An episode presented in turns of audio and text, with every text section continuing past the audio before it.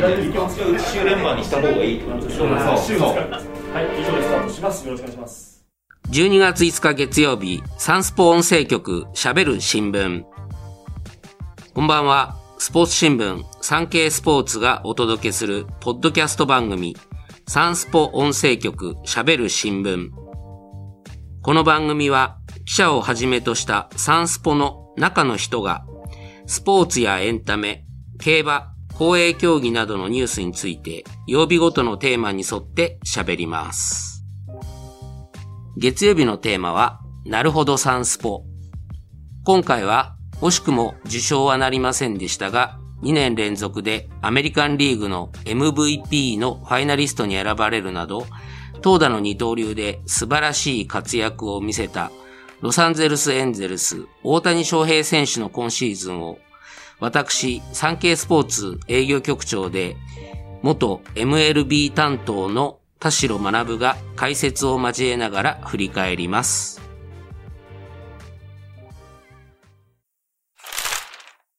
私、えー、田代はですね、えー、せんきゅうひゃくきゅうじゅういちねんに、えー、サンケイスポーツに入社いたしました。えー、プロ野球のですね、ヤクルト、巨人を担当して、えー、アメリカにいちねんはんほど留学をしてですね、えー、帰国後はきゅうじゅうはちねんの長野オリンピック、えー、にせんねんのシドニーオリンピックを担当いたしまして、えー、にせんいちねんからアメリカに駐在して、えー、この年がちょうどイチロー選手がマリナーズに入った年で、えー、新人王と エムブイピー という大活躍した年なんですが、えー、この年を皮切りにですね、えー、じゅうさんねん、えー、ヤンキースにいた時の松井秀喜選手を中心にですね、えー、取材をしておりました。えー、最後のにせんじゅうさんねんにですね、えー、全米野球記者協会という、まあ、大リーグを取材している、えー、アメリカ人や、まあ、今日本の記者も何人か所属しておりますけれども、この協会の、えー、理事をいたしまして、えー、ちょうどレッドソックスの上原投手が胴上げ投手になったワールドシリーズの、えー、公式記録員も務めました。えー、じゅうさんねんですね、アメリカに駐在して大リーグの取材をしておりましたので、えー、今回はですね、大谷選手の エムブイピー について、えー、お話したいと思っております。ということで、もう皆さん結果はご存知だと思うんですけれども、えー、大谷選手にねん連続の エムブイピー は取れずですね、えー、ヤンキースのアーロン・ジャッジ選手が、えー、ア・リーグ エムブイピー という結果になりました。えー、私はですね、今夕刊フジでも、えー、コラムを書いておりまして、えー、そこでも書いたことなんですけれども、えー、エムブイピー に関しては、えー、日本とアメリカで少し解釈が違うのかなということも、えー、感じておりますので、この辺からお話ししたいと思います。エムブイピー はですね、日本では最優秀選手と訳されることが、まあ我々新聞記者がそう書いてるわけですけれども、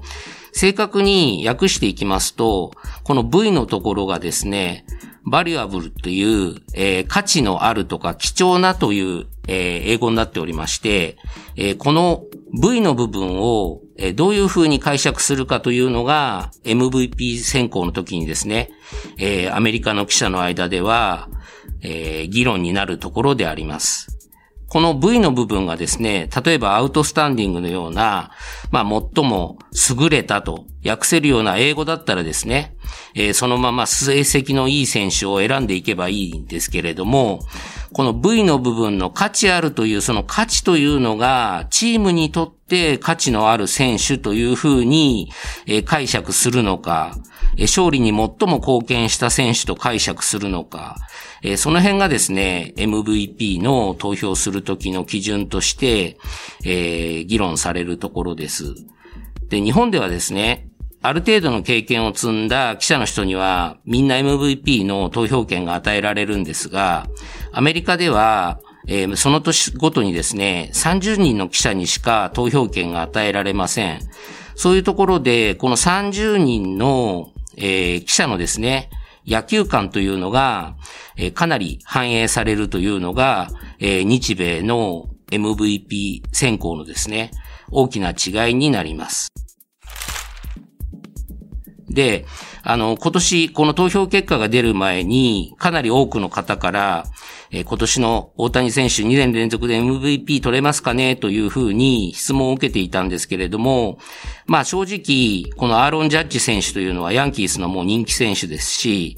えー、ロジャー・マリス選手の記録をですね、ろくじゅういちねんぶりに抜いたということで、えー、かなり、えー、不利だなというお話はしてたんですけれども、えー、私個人はですね、大谷選手が、えー、エムブイピー の、えー、価値があると、えー、エムブイピー は大谷選手がふさわしいという意見を持っておりました。その理由はですね、やはり去年よりも、投手としての成長がですね、著しくて、えー、私自身もここまで大谷選手が活躍するとは思ってませんでした。ただ単にですね、勝ち星がきゅうしょうからじゅうごしょうに増えたとか、防御率が さんてんいちはち から にてんさんさん に増えたとか、三振がたくさん取ったっていうことだけでなくてですね、やはりあのピッチングのスタイル自体に、すごく成長が感じられてですね、まあ今日本でもたくさん特集がされているのでご存知の方も多いかもしれませんが、スライダー一つにしてもですね、大小投げ分けたり、それからシーズン終盤にはですね、ツーシームを投げ始めたりということで、非常にいろんな工夫が見られました。この投手としてのですね、成長がほぼ毎日バッターで出ながら、えー、こういう成長してるっていうところがですね、えー、本当に価値があるんじゃないかなというふうに感じますし、あの、規定投球回数と規定打席を、えー、初めて達成したのもすごいっていうことも、えー、言われてますけれども、本当にですね、自分が監督の立場になった時に、まあ最も価値のある選手というのはですね、やはり毎日試合に出て、えー、安定した成績を残してくれる選手だというふうに考えた時にはですね、やはり、えー、ただ打つだけでもすごいんですけれども、そういうジャッジ選手よりも、えー、投げて打ってくれる大谷選手の方が、この エムブイピー の V の部分では、えー、価値があるのではないかなと。えー、そういう中で、えー、皆さんからご質問を受けるとですね、えー、あなたがもしも大リーグの監督だったら、アーロン・ジャッジと大谷翔平どっちが欲しいですかと。えー、そう聞いた時には、ほとんどの方が、えー、大谷選手だと。なぜなら投げて打ってくれるからということで、えー、そういうふうにアメリカの記者ももう少し考えてくれれば、えー、エムブイピー でですね、えー、いちいの投票が、えー、にじゅうはちたいにというような結果にならなかったんじゃないかなというふうに分析しています。あの、大谷選手はですね、今年、えー、先発登板した翌日にも、えー、ホームランをななほん打っておりまして、えー、普通、まあ日本もアメリカもそうですけれども、先発したピッチャーっていうのは次の日、えー、練習はですね、もうほとんどランニング程度で、あとはもう休養に当てるという中、えー、試合に出てですね、えー、ホームランを打ってるわけですから、ななほんも、えー、ここも、えー、価値があるし、それから今年のエンゼルスはですね、じゅうよんれんぱいっていうのもありましたが、これもストップしてるということで、この辺は本当に大谷選手がオンリーワンの選手で、価値のある選手であるというところではないかなと思います。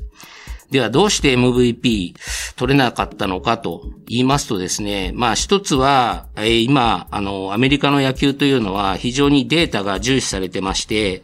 えー、これも新聞等で、えー、紹介されてますけれども、えー、ウォー というですね、ダブリューエーアール という指針がありまして、えー、これはですね、その選手の価値を測るための、えー、指数、比較するための指数と思っていただければいいんですけれども、えー、打撃や守備や走塁のですね、成績を、えー、数値化してですね、比較するというような作業を今アメリカでやっております。で、これをですね、えー、数字を高い方が、えー、優れた選手ということになってまして、まあ、だいたいはってん以上取れると エムブイピー クラスという中、えー、今回、ジャッジ選手は じゅってんろく、えー、大谷選手は きゅうてんろく と、まあ、これベースボールリファレンスというところから、えー、取ってきた数字でありますが、えー、これをやはり元にしてですね、ジャッジ選手の方が、えー、総合評価で上だからということで、えー、いちいはジャッジにしたんだというアメリカの記者も、えー、いたんですけれども、えー、ここのところでは私は異論がありまして、こ先ほど申し上げたようなですね、登板の翌日にななほんホームランを打ってるっていうのを、えー、数値化することはほぼ不可能でありまして、なぜなら他に比較する選手がいないからということで、えー、ただ単にこの ウォー の数字だけで、えー、大谷選手の方が下だというのは、ちょっと記者として、えー、いかがかなというふうに、えー、感じました。ただですね、どうしてアメリカの記者が、えー、比較的、えー、この数字データにですね、頼ってしまうかというと、一つはあの、アメリカの広さというのもありまして、えー、ジャッジ選手は東海岸のニューヨークでプレーしてますが、大谷選手は西海岸のロサンゼルス、まあ、アナハイムでですね、プレーをしています。これ東と西の間にはさんじかんの時差がありまして、大谷選手の試合が、例えばナイターでしちじプレーボールだとすると、東海岸は夜のじゅうじ、にじゅうにじになります。そうするとですね、まあ、えー、仕事を終えた記者の人たちも、大谷選手の活躍を見ずに寝てしまうことが多くて、大体ですね、翌日のスポーツニュースで、えー、大谷、あ、昨日の夜活躍したのかという程度の、えー知識しか得られないと。まあ、大谷選手をですね、常にマークしている東海岸の記者がいればもっと見るんでしょうけれども、やはり今年はにねんめということで、えー、大谷選手の活躍がですね、えー、いちねんめほど東海岸で注目されてたという話は聞きませんので、やはりですね、この辺の、えー、東海岸と西海岸の違い、対するジャッジ選手はですね、えー、東海岸に、えー、でプレーしてますので、えー、西海岸の人たちも試合終了まで見てることが多いというところで、えー、ジャッジ選手、今年有利だったのかなと。えー、ジャッジ選手よりですね、ホームランを打った選手は他にもいるんですけれども、まあそのバリー・ボンズ選手とかですね、は皆、えー、スト、ステロイドの問題がありまして、えー、そういう、えー、選手に比べて、ジャッジ選手はクリーンな、えー、記録を作ったというところも、まあ追い風になったのかなというふうに思います。私が未だに、えー、大谷選手の方が エムブイピー だと思っているという意見は、えー、変わりがありません、えー。今年はですね、本当にあのチームの状態が良くなくて、えー、残念な成績には終わり、あの、チームとしては残念な成績に終わりましたけれども、もう本当に、えー、大谷選手、今年はですね、えー、素晴らしいシーズンを過ごしてくれたと思っております。ということで、えー、期待はですね、えー、さんがつの ダブリュービーシー に、えー、移るんですけれども、えー、ワールドベースボールクラシック、えー、私もアメリカ駐在時にですね、えー、だいいっかい、だいにかいと、えー、現地で、えー、優勝をですね、優勝のシーンを、えー、見届け、えー、エムブイピー の選考をしたりですね、えー、サンケイスポーツの一面に、えー、原稿を書いたりと、えー、しておりました、えー、さんがつもですね、えー、ダブリュービーシー 大谷選手期待されると思うんですけれども、今のところ私が予想しているのは大谷選手は打者としての出場の方が、えー、多くなるんではないかなというふうに、えー、個人的には予想しております、えー、理由はですね、やはり日本はですね、いいピッチャーがたくさんおります、えー、オリックスの山本投手、それから、えー、ダルビッシュ投手がですね、日本に戻ってくれば出るでしょうし、それから佐々木朗希投手もいます。彼らがですね、先発としてしっかり投げて、で、大谷選手は場合によっては、えー、抑えとか、リリーフでワンポイントで出てくるんではないかなというのが個人的に思っているところでして、えー、非常にですね、強力な先発投手陣形成されそうですし、打者大谷が加わって、えー、ヤクルトの村上選手とかとですね、えー、いい打線を組んでくれれば ダブリュービーシー、えー、さんかいめの優勝も夢ではないんではないかなと思います。まあ ダブリュービーシー に関してはですね、また機会がありましたら、えー、本番の近いさんがつにまたお話しできればいいかなと思ってますが、えー、ベストメンバーをですね、考えるだけでも野球ファンはこのオフシーズン楽しいのではないかなと思います。今回お届けした内容の関連記事は、産経電子版、産経スポーツ、または概要欄のサンスポウェブへのリンクからお読みいただけます。また、番組では皆様からのご意見、ご感想をお待ちしています。エスエヌエス に投稿する際は、番組名、ハッシュタグしゃべる新聞、しゃべるはひらがな、新聞は漢字。月曜日のテーマ名、ハッシュタグ、すべてカタカナで、なるほどサンスポをつけてください。エスエヌエス 以外からは、概要欄の専用フォームからも送信可能です。毎週月、水、金曜日の午後ごじ頃より配信中、サンスポ音声局しゃべる新聞。今週のラインナップ、明後日水曜日は聞きときサンスポ。今話題のあのニュースを記者が解説、現場からのリポートも交え、あなたの知りたいに答えます。金曜日は耳よりサンスポ。サンスポ紙面に掲載されたいっしゅうかんの記事から、音声局がピックアップした耳寄りなニュースをお届けします。そして来週も月曜日はなるほどサンスポ。番組配信開始からにかげつめにして初の番外編。取材裏話でなく、番組裏話としてサンスポ音声局学生ナレーター特集をお届けします。それではまた明後日水曜日午後ごじ頃にお会いしましょう。今回はサンスポ営業局の田代学がお届けしました。